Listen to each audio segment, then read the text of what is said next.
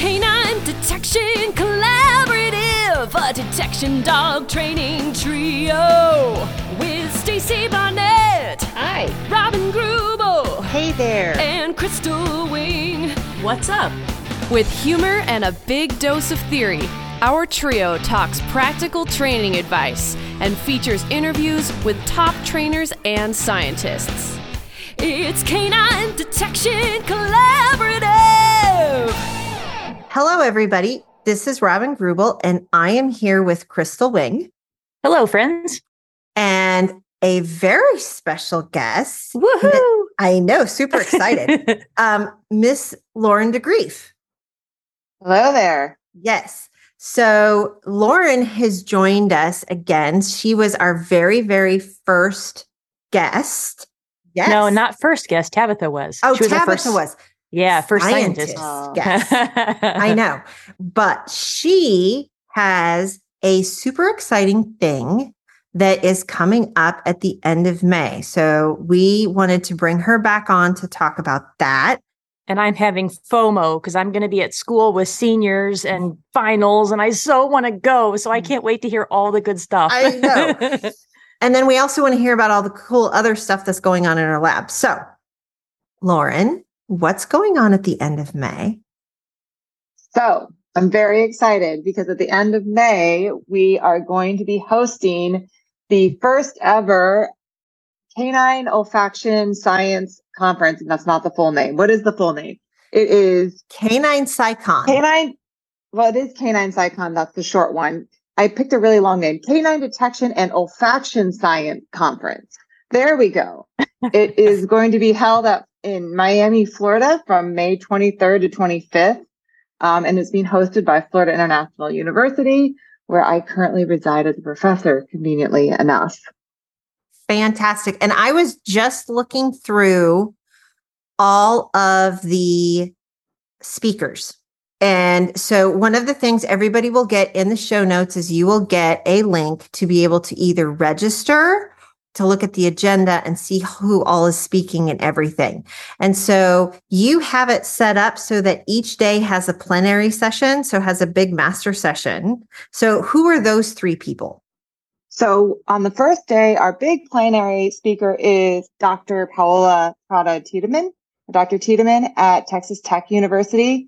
And she's going to be walking us through kind of where canine science has been and where it's going. She and I actually both started in canine science around the same time. And when we both started, there was a lot of pushback still. There wasn't a lot of interest in science being involved in canine detection. It was hard to get people invested. It was hard to get volunteers for our studies. And it's changed a lot. People have really come to embrace it. And scientists have learned that they have to work with operational, and operational have learned that it's useful to understand the science. So it's much more of a team effort. And so she's going to walk us through how that has come to be and where we look to go forward. So that's on the day one. And then on day two, so this is technically this first conference that we're having is in support of a book that I did with Craig Schultz at the FBI. And that book is called Canines: The Original Biosensors. So Craig and I were the editors. It's a multi-author book. There's a whole ton of fantastic authors in it. It ended up being 800 pages. I don't know what happened. It got a little out of control. But so Craig and I, we are putting this conference on. So we gave ourselves the other plenary spots. So nice of us for Wednesday and Thursday. So I cannot remember who's on Wednesday and who's on Thursday. But I'm going to be talking about odor chemistry, and Craig is going to be talking about legal implications as it relates to human remains and live human trailing tracking dogs. Okay, so when you say odor chemistry, my brain goes in about 5 different directions. Yeah, I was totally sitting here going, we're going to need a sneak peek of that. Yeah, so define odor chemistry for the practitioner. Okay, so what I do is I try to take what I do and tell the practitioner about what matters to them. So I will do a little primer on terms I use, like the term odorant versus the term odor. things like that. And then I'll talk a little bit about the science of chemistry that's going on, the kind of chemistry I do in my lab and that other, the small handful of us other chemists do for canine detection and what that means. So a lot of what I look at in my lab is how does odor change and how does that affect how you should train? Do you need different types of training aids? Should you be aware that your training aid, the odor might be changing over time? We worry about contamination. We try to figure out what the main odorants the dog might be smelling is and try to figure out how to make better training aids. So ultimately, I just try to use chemistry to make a more proficient dog. Okay. That makes my head hurt, but that's all good. I try very hard not to make your head hurt when I speak. I know you do. Actually, you do a really good job at other than the whole, oh my gosh, I have to really think about what I'm doing with my training aids. So I was just looking at the whole entire list of, I mean, you've got people from the Canadian Police Canine Association. Yeah, he's great. Brad Gillespie gives a fantastic talk. And I don't want to say her name wrong because I've admired her since I got into work 22 years ago. Adee Shun? Adee Shun. I've known Adee since I was in graduate school. She's wonderful. She gives a wonderful talk. How did you meet her? She was a sponsor. She was funding some research, not that I was doing, but that another student that I was working with was doing. And I just, she came to visit to check up on the project a handful of times. And then, you know, I've done canine research since then, we just continuously kind of end up at the same conferences. So, and now I'm doing a little small handful of research for her to look at what kind of contamination is going on in their training aids. Interesting, because there's a whole bunch of work that has been done on scent evidence type of stuff. Yes. So she did some of that really fundamental work on scent evidence, which is used a lot more in Europe than it is in the United States. So they do where they match, they do like a scent lineup, like we do with visual lineup, they do it with the dogs. And she did a lot of that fundamental research, which has been really important, more so in Europe because they use it and we don't. But, right. Excellent. But now she's into mine dogs. And I think that she works with the rats in Tanzania with Apopo, that the mine detection rats. But I think she's going to be giving a talk on the mine detection dogs in Cambodia. That's scary stuff. It is. That's why we have dogs. Yes. They do not set off the landmines. They're nice and light. Oh, wow. Huh. And you've also got a whole bunch of people from the Naval Research Laboratory, because isn't that where you used to work? It is. I spent almost 10 years there in Washington, D.C. at the Naval Research Laboratory. So we have a couple of breakout sessions to make sure that everybody has something of interest to go to.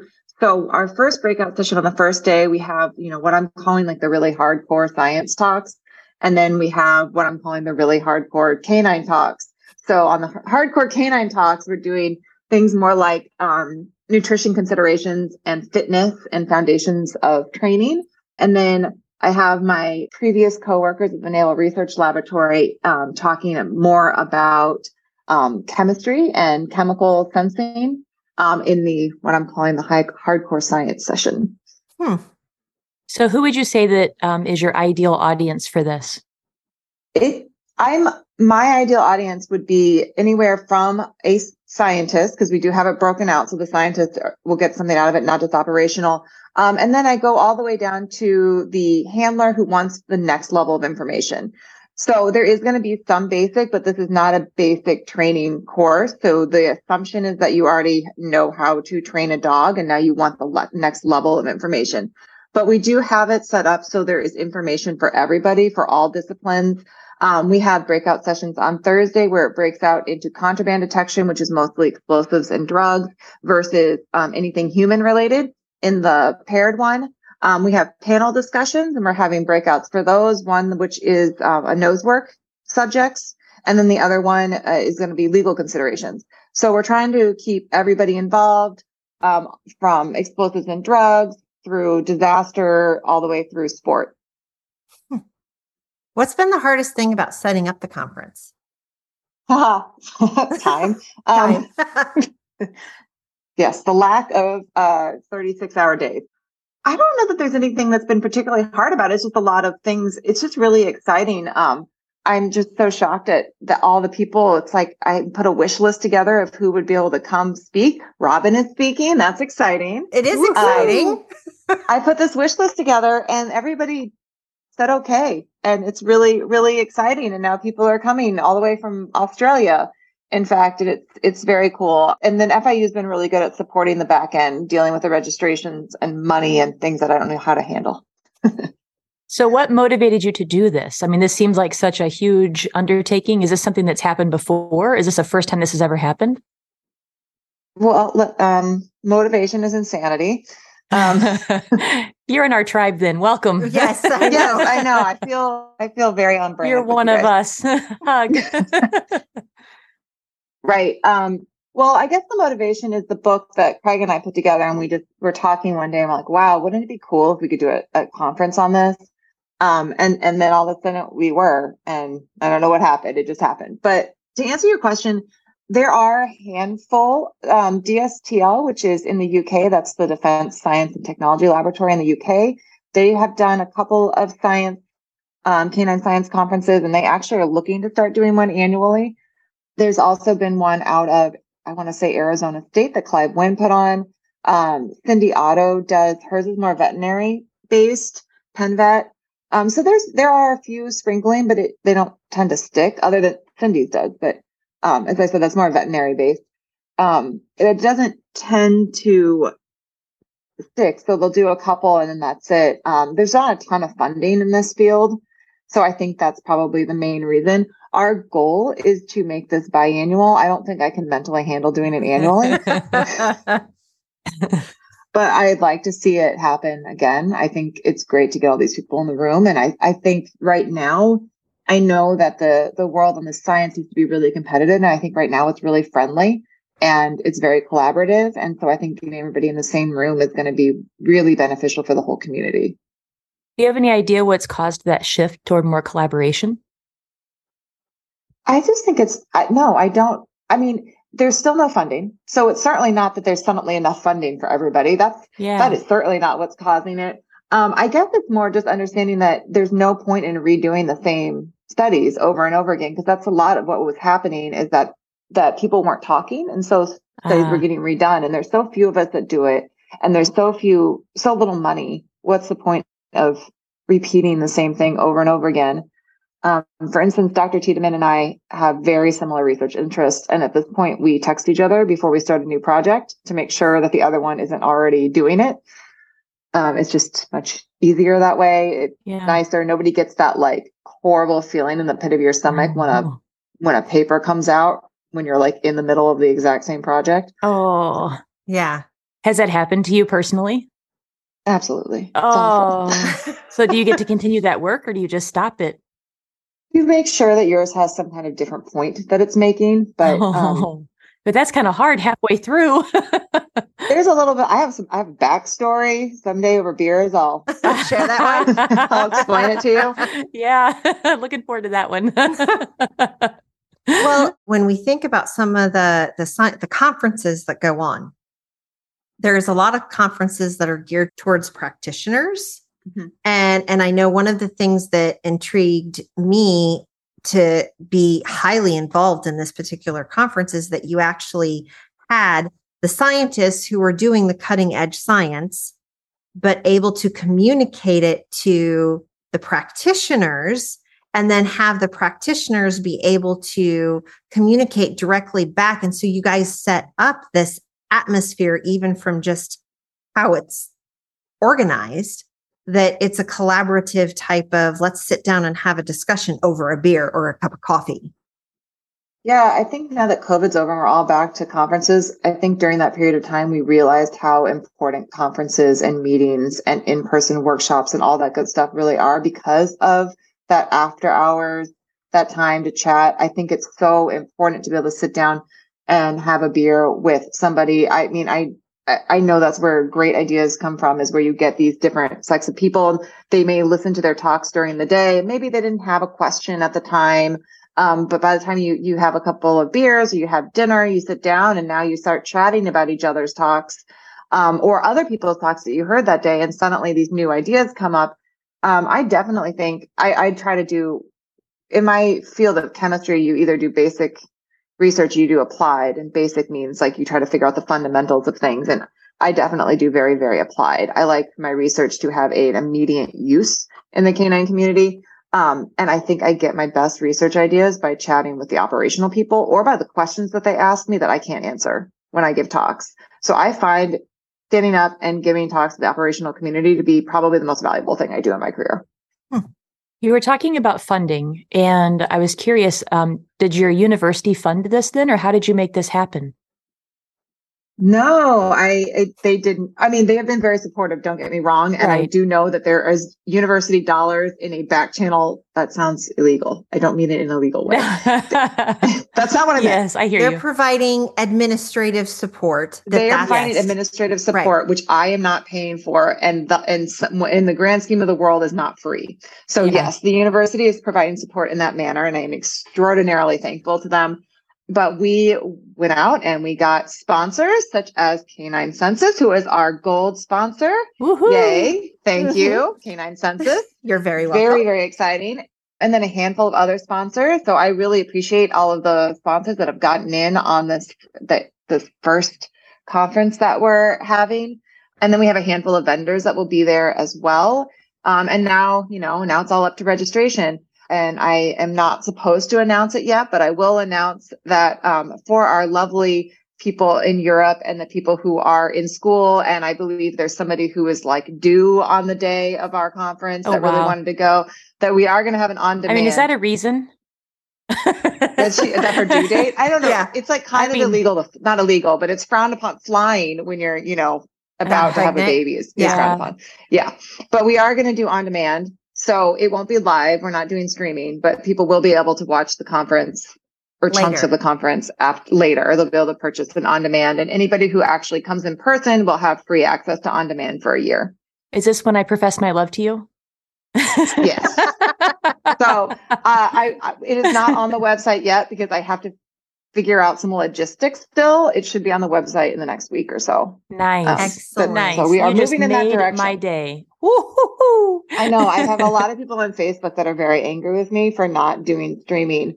I have never been to a conference that's hybrid that isn't a disaster at some point. So I don't want to do that. So on demand seems great. Plus there's a lot of people from Europe and Australia that have been asking for the streaming, and streaming doesn't help them because now they're up in the middle of the night watching the conference. Yeah.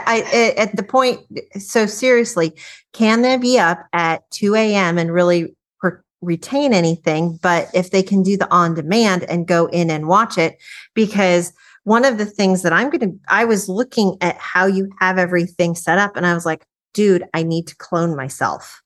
Yeah. That's why we're making it for all the registrants. We want to make sure that they have, access to the on-demand so they can see things that were in different sessions. Right. Because I at this point, I have friends who are coming and I was like, okay, we're going to have to divide and conquer. But that just solved that problem. So now I can have more wine. So I'm so glad. I know. So do you think that fundraising wise or funding wise, we'd be able to actually get some money from this to then save to make another one in the future? Oh, God willing. That's what I'm hoping, that the on demand will put us over the mark. So we will be able to save for the future. I mean, that is absolutely the intention, is to be able to do this again. But I'm also hoping that it goes really well. And so we'll have great sponsors again in 2 years. Yeah. So are you always going to keep it in Miami? I don't know the answer to that. I'm going to do a survey at the end about, a variety of different questions. And one of the things I want to ask is location. Should we have it in Miami? It is very easy to do it in Miami because FIU supports and it's local. And FIU actually has one of the top hospitality management programs in the country. So we have a fabulous convention center that overlooks the water. So it's on our other campus.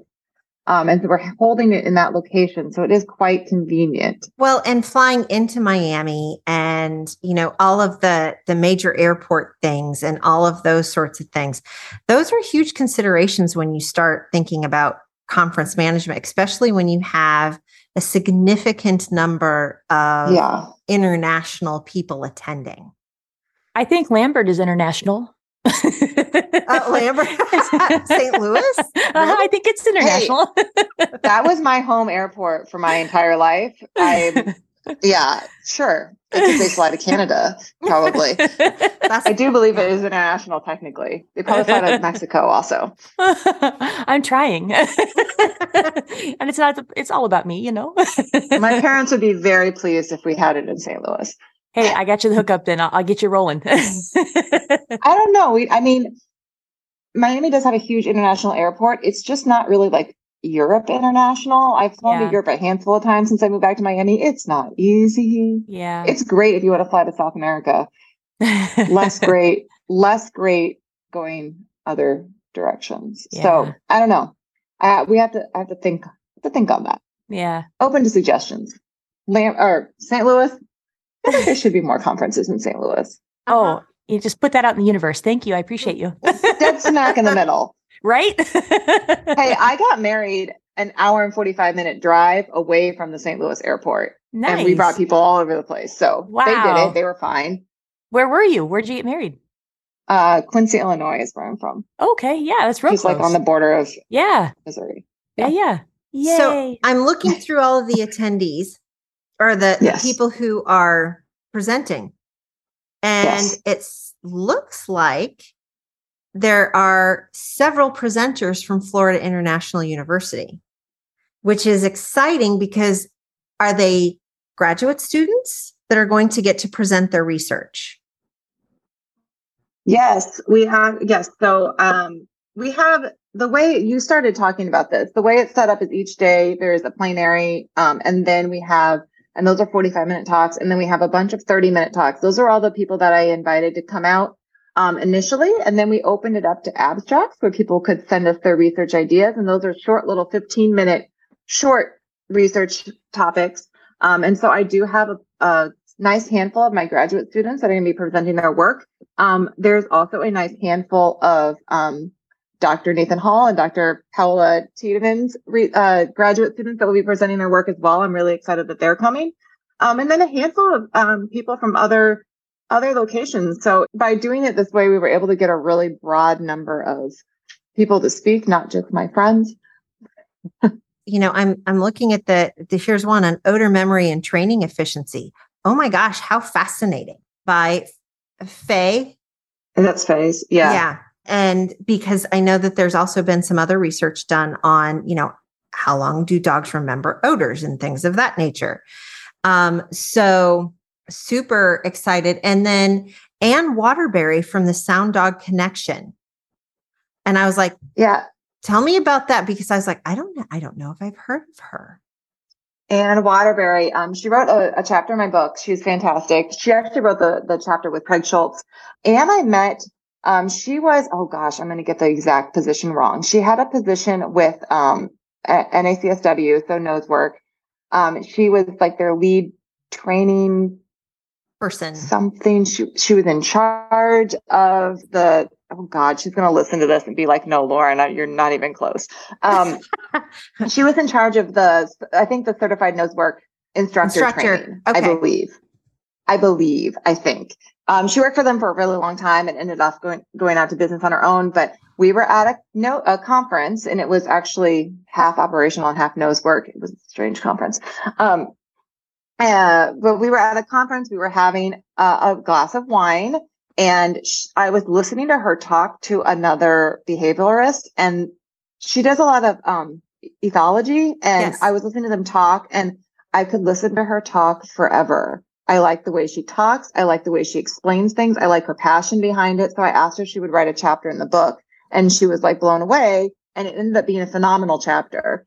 So she's gonna come out and talk about her chapter, which is applying science to behavior analysis. So she'll talk about what watching dogs and what they're doing tell us. Fantastic. That's the etiology part of it, and I was having discussions with somebody about, you know, the fact that your labs react different than your Malinois because, you know, they're kind of bred to do different things.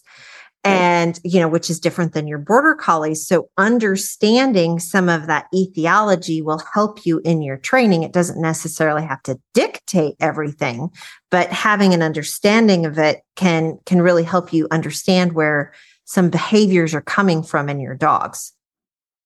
Yeah, I think she teaches a lot of classes. I think this will be really good. I think people will really like it. Absolutely. Another one that you guys might not recognize that I think you're going to really like, particularly Robin, this is just right up your alley, is Dr. Lindsay Waldrop. She's at Chapman University.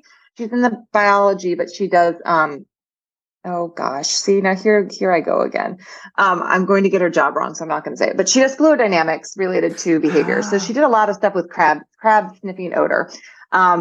Back when she was a postdoc, and now she is her own person, and we're working on a research project together, but she is going to talk about odor plumes.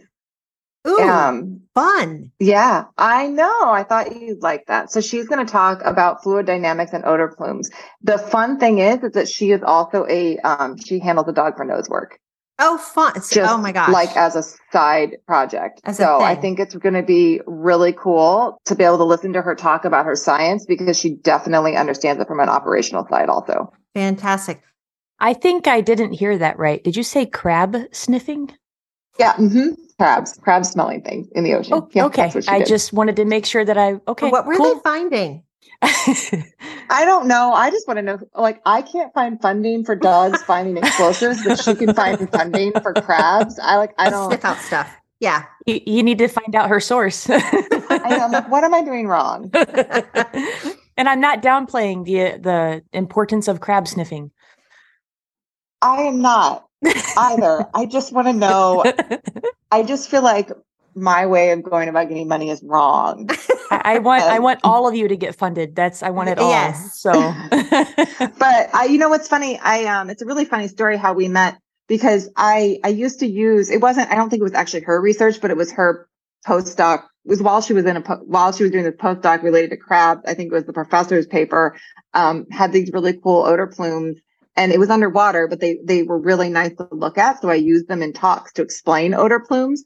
And I went to Chapman University as an undergrad, and I was giving like a talk coming back, like, oh, here's what I do for a job, ask me questions, students sort of thing. Mm-hmm. And she got in afterwards. She's like, oh, I do nose work, yada, yada, yada. And we start talking and realize that we have mutual interests. And then I was saying something about the crabs, and she's like, oh, yeah, that was my postdoc work. I'm like, you're kidding me. I'm like, I use that image all the time.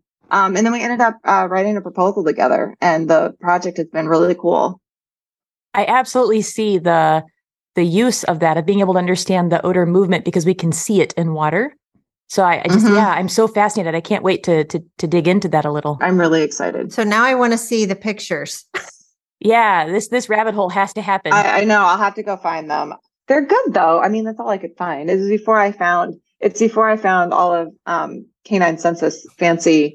Yeah, my illustrations, cartoons. Yes, my plume cartoons. I love that. Didn't they make it into the book too? They did. Wow, like pages and pages of them. Yeah, wow. I was really surprised when the book didn't come back, and we're like, no, this is too many. No, they did, and it was fantastic. My graphic artist did a fantastic job. Yeah, they're beautiful. Yeah. So I was interested to see. So Andrea Pintar, who I met probably she came over to a cadaver dog workshop where I was teaching, and that they're doing stuff for locating burials for dating to the European Middle Ages, which is fascinating.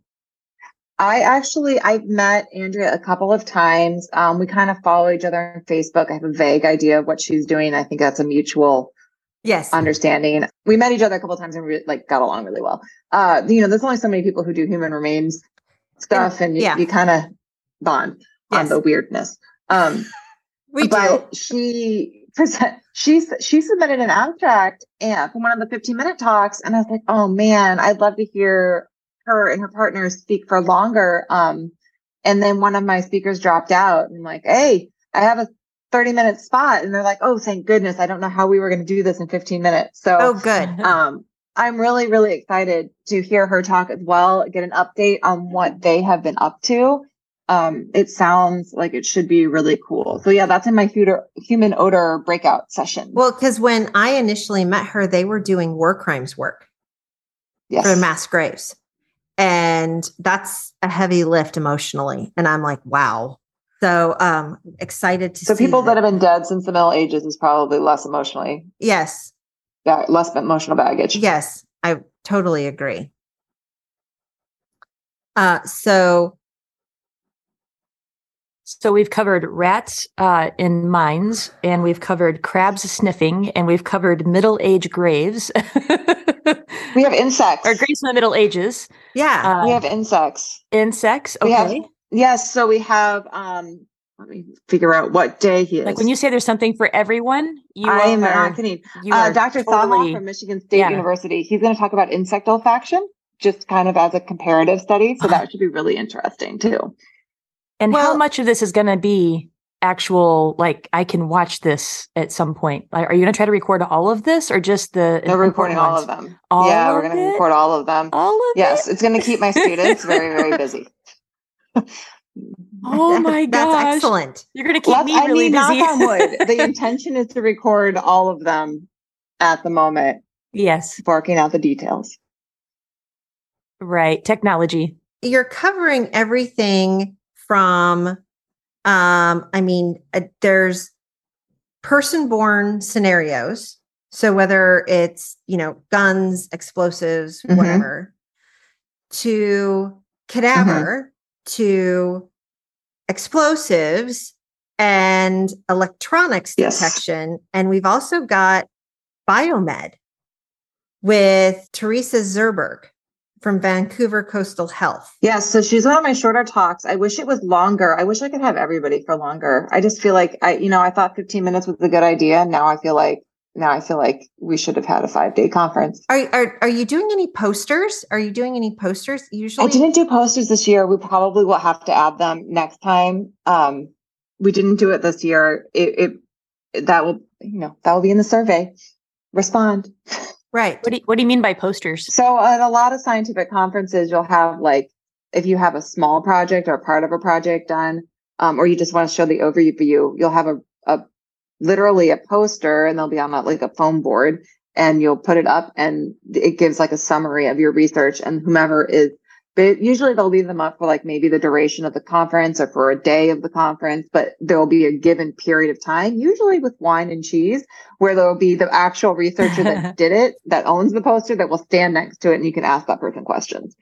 So that would be, it's kind of like a science fair without any erupting volcanoes or I think that's a really good explanation. Yes, that's a much better way of saying it. Science fair. So no rats or crabs or insects along with it. Just the poster. Just the poster, and usually some very passionate graduate student standing right next to their poster, praying that someone comes and talks. Depending on the student, praying that somebody doesn't come to talk to them. It's very true. That's actually a very valid point. So, but it's great. It's a great experience for the students because you never know who's going to walk up to you and ask you a question. And it's really Shark Tank-like in a friendly way. Sometimes manner. I actually, there's certain conferences I go to where I think the poster sessions are more valuable because you get to talk to people directly about a lot of people don't want to ask a question. If there's 60 people in the room, they don't want to ask the speaker a question, especially if there's 2 minutes for questions. They don't want to do that. So posters tend to be a better place to have a conversation, which, And they only have 15 minutes as it is. So it's, you don't really want to ask a question and interrupt that flow. Exactly. Right. Huh. And you're even covering a whole bunch of stuff or some stuff, not a whole bunch of stuff about marijuana. Cause that's a big, I know in our law enforcement circles, that's one of the big things that we have dogs who are being retired from service because they can't, there's this marijuana is now legal type of thing.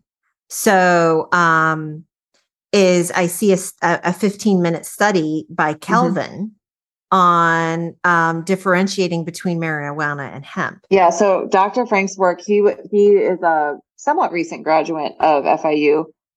So he's a postdoc now. This was some of his dissertation work, and he showed both chemically and with dogs that you can get them to differentiate between marijuana and hemp. They don't do it Some dogs do it naturally. Most of them do not differentiate naturally, but you can train them to do so. And then he was able to show chemically that there is a logical reason for that.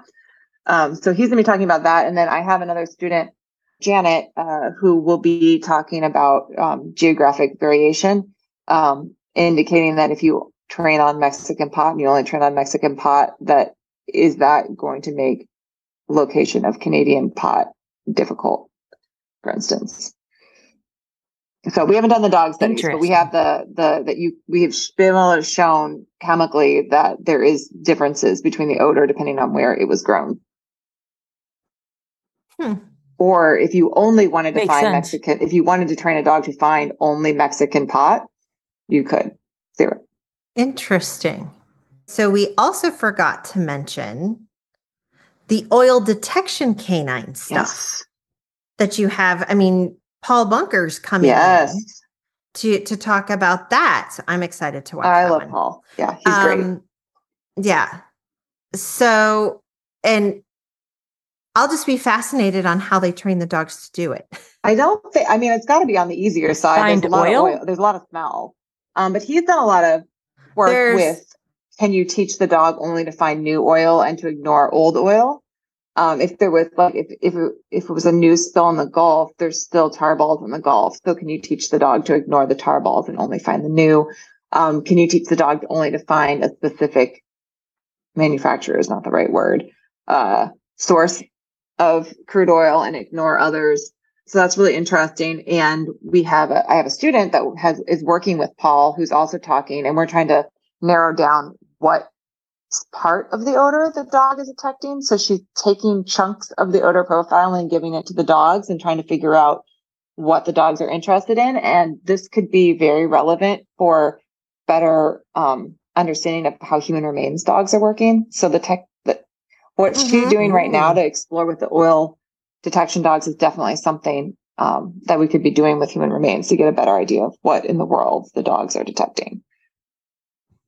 Right. Fascinating. So the oil detection dogs, we're talking like pipeline detection. No, we're talking for oil spill remediation. Although he also, I think, has interest in pipeline detection. I'm not sure if he's talking about it, but he is interested in oil spill remediation. So crude oil. Huh. Who knew? Who knew? Do you know dogs do it? Did you know that they're actually deploying dogs? He works with a guy named Ed Owens and who does oil spill remediation, and they work as a team, and they, it's really cool. They can find oil that is under the sand or under the ice or submerged in water that you would not be able to visually find. Interesting. Wow. Yeah. I love dogs. I know. So cool. Dogs are great. That's my takeaway already. I just love dogs. So cool.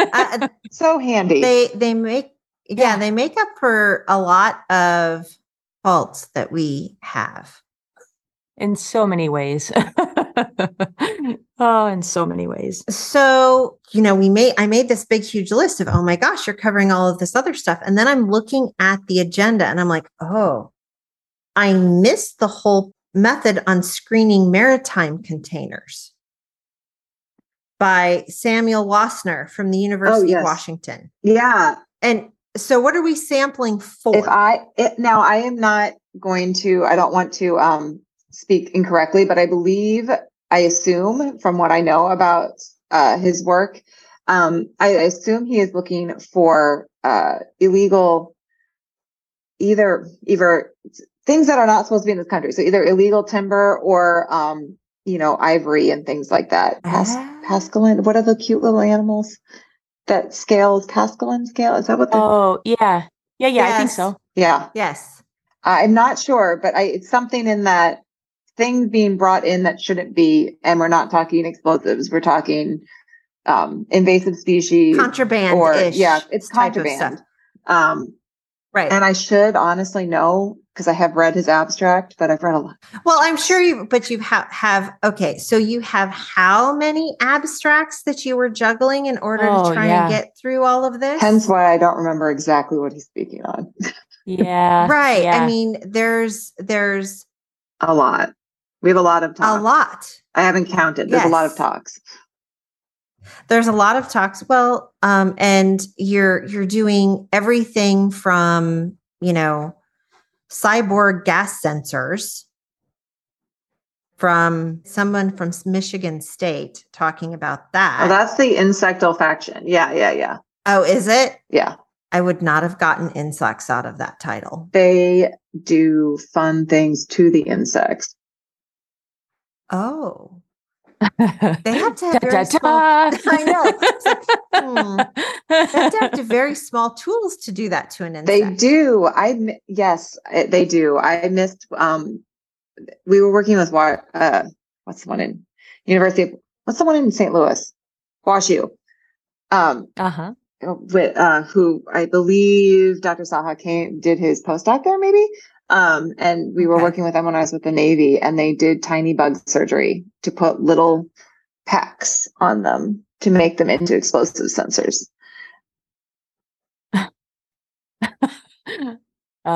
Okay.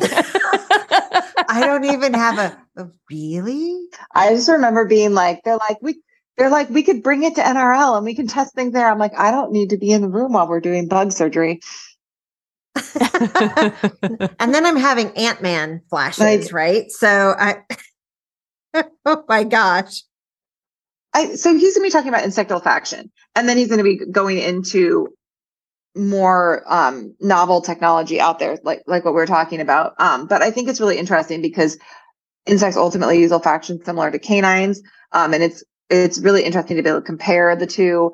And then additionally, something like putting sensors on dogs is a really interesting move in the future. Is can we have the dogs give us even more information if we team them up with technology? Yeah, can we augment? Well, which is not physically. I'm not, for the record, anybody listening, I am not saying surgically implant anything. I'm more thinking of attach something to a collar. A wearable. Yeah. We're not implanting anything in dogs. FIU does not implant anything in dogs. This is where all the hate mail starts. Right? Yeah. Oh no, they're going to put antennae on our dog. No, it's a wearable. It is a wearable on a backpack. So, right. I'm excited to see the vapor generation and delivery for canine testing and training, which is, Braden. Braden. Got NRL written all over it. Yeah. Yep. So, and then Dr. Otto and Dr. Perry doing nutrition and health and fitness.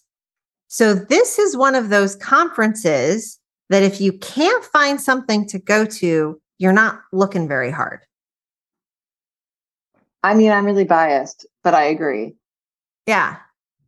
So now that this has become your part-time job, in addition to your full-time job, since we last talked to you about a year ago, what's new in the lab? Oh, I don't know. I have no idea what was going on a year ago in the lab, but that's a great question. I have a whole slew of graduate students. I think I'm up to 9 now. So we have all kinds of good stuff going on. I have a couple of lovely ladies that are where I will put out that I have 9 female master's and PhD students. So very proud of that. Fantastic. Mostly not my fault, mostly because for whatever reason, our program really attracts female scientists, but I'm all for it. Anyway, let's see. I have a couple of lovely ladies that are doing human remains work. So one is going to be looking at when that transition between live human and dead human scent happens. Another one is going to be looking at how in the world do we store these things so they still continue to smell like they're supposed to and not grow mold and act different than they would in the real world.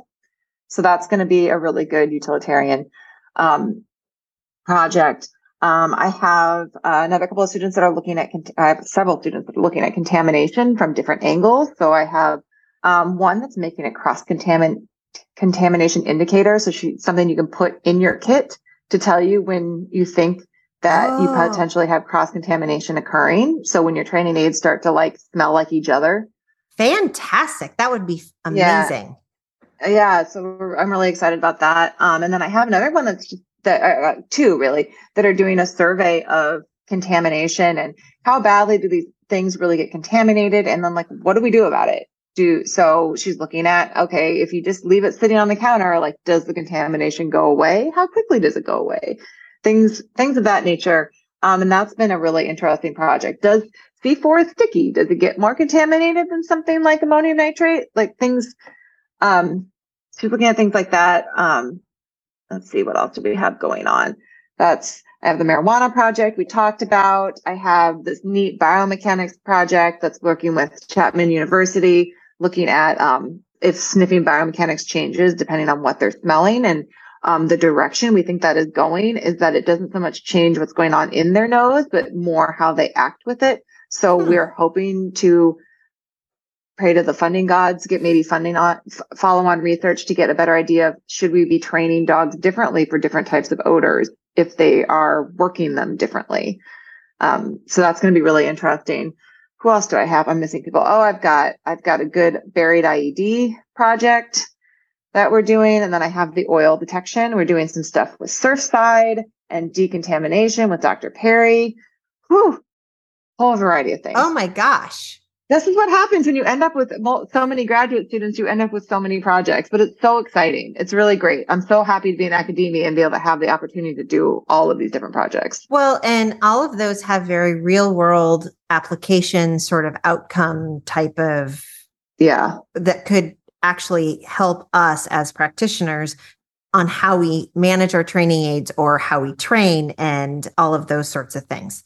So that's super fantastic. And it really plays into where you said earlier that you really enjoy the applied part of it. And that really shows. I wonder if that's one of the reasons certain graduate students are drawn to your programs, or you know, there might be something there that's happening. I will say that I do not have a single graduate student that does not like dogs. So there is definitely a specific type of person that is joining my group for sure. I have all of the dog sitters in the world. It's fantastic. I have no babysitters in the group, but I do have a dog sitter. And some days that's okay.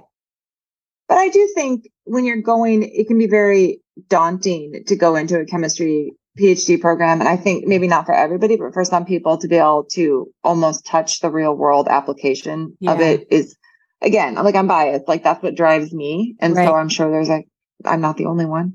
Same. Right. It's very appealing when you feel like you're right there to help somebody. And that's, I mean, I think it depends on your mindset. I think other people are really want to know, like there's the tinkerers and then there's the people who want to like hand you like, here, look what I made for you, as opposed to, ooh, can I take that apart? And I'm more of a, hey, look what I made for you than a, can I take that apart? Yeah. Excellent. Okay. So we are going to put in the show notes how you can register for the conference. Great. So everybody will have access to that. Lauryn, is there anything else you want people to know besides dress because it's going to be warm? Oh my gosh, it's so hot. In Miami to prepare for the conference. No, I'm just really excited. You know, get your thinking hats on. It's going to be a lot, but I'm hoping to have good drinks afterwards. We're definitely going to do some kind of coordinated outing on Tuesday so everybody can get together and chat afterwards. I'm hoping that people get a lot out of it. But yeah, registration is still open, and we would love to have you. Fantastic. Thank you so much for taking the time out of your super busy schedule to beam in and give us an update on everything that you're doing. And I have to especially say thank you that you're including the high school teachers and the people abroad and the ones that are having babies. Like we are so thankful for you, because there's no way that I could make it. And I've been just total FOMO this whole time when Robin's been talking about it. Oh, Robin, what are you presenting? Oh, yes. Why don't you talk about yours? I am presenting because of my whole interest in coaching the human end of the leash is actually the fact that canines are the easy part. And so talking about canine handlers and my thoughts on how effective ways for training them. So that's my little blurb. I'm still in design mode on that one, and what to try and get out in a half an hour, because oh my gosh, that's a lot to get in half an hour. Yes. Yeah. Yes. Well, thank you very, very much for having me. I feel like I should be thanking you as opposed to you thanking me. I appreciate that. And thank you to Canine Census for being our gold sponsor. That's phenomenal. We Woo-hoo. Really appreciate it. We really need it. You're very welcome. So when it came out, I was like, oh, sign me up, because this is where Canine Census lives, in that bridge between science and practice. So both are the applied people. Like it's such a perfect match. It was awesome. Yeah. And I think it's really important that both sides are talking to each other. I'm glad that the operational community is starting to accept the science. And I think it's also important for the scientists to realize that if they want to do this, they have to be working with the operational community. You can tell when studies were set up by people who don't know the operational side and they don't make sense. Yes. Or they're just not applicable to anything. So I think the two sides really need to work together. Perfect. I have a question with that too. It seems like a lot of the studies are like 8 dogs. Why is that? They're just so... Because dogs are expensive. Oh, is that what it is, really? No. Well, it depends on who you're working with. But if you're trying to do green dogs that have no... Like you want them to be with blank slates. Yeah. That's usually a cost and space issue because there's kenneling involved. And once you get kenneling involved, it's hard. If you do, like Dr. Hall has, gets them from the shelter. So he's not buying dogs, but you still have to kennel them. Yeah. If you get, I use nosework dogs a lot, which is a really good way around it because they're green to what I want, but I don't have to keep them or train them. So that's very helpful. That's really great. But then if you do operational dogs, what I find is you may have 17 that agree to be there, but half of them will be deployed that day, or somebody will get injured, or yada, yada, yada. It's really, really hard to nail down enough dogs at one time. Huh. Fascinating. Yeah. Cause so many of the studies, it's like, well, it was 8 dogs. Like, really? Is that really? I think I'm really happy with a study with 8 dogs. Like, a lot of them are like 3. Wow. Okay. Huh.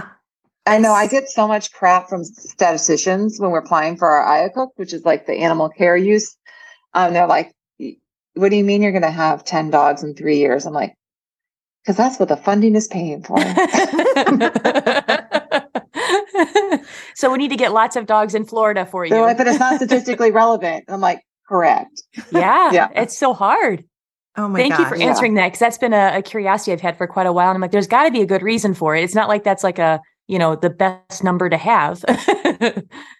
Now, I have this pet project that I'd really like to show that we could use rats and do we can do fundamental studies on rats and get tons of them. And then we can follow it up with like 8 dogs. Yeah. But nobody's buying that yet.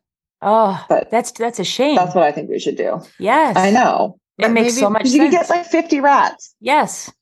And then have scientific valid or statistically valid. Yes. Right. Statistically valid. Yeah. Yes. Alas. And they got great little sniffers. They just don't live long enough to do a lot of the jobs we need. Correct.